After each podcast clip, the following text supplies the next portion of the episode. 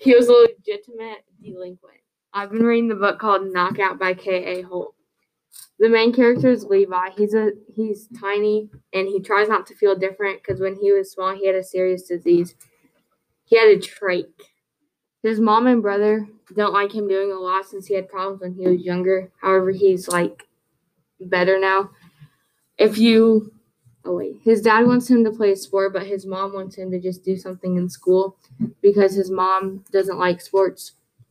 Some of the appeal factors is that they have a different per- perspective. In the first book, it was Timothy's perspective, which is house arrest, and now it's all about Levi's perspective.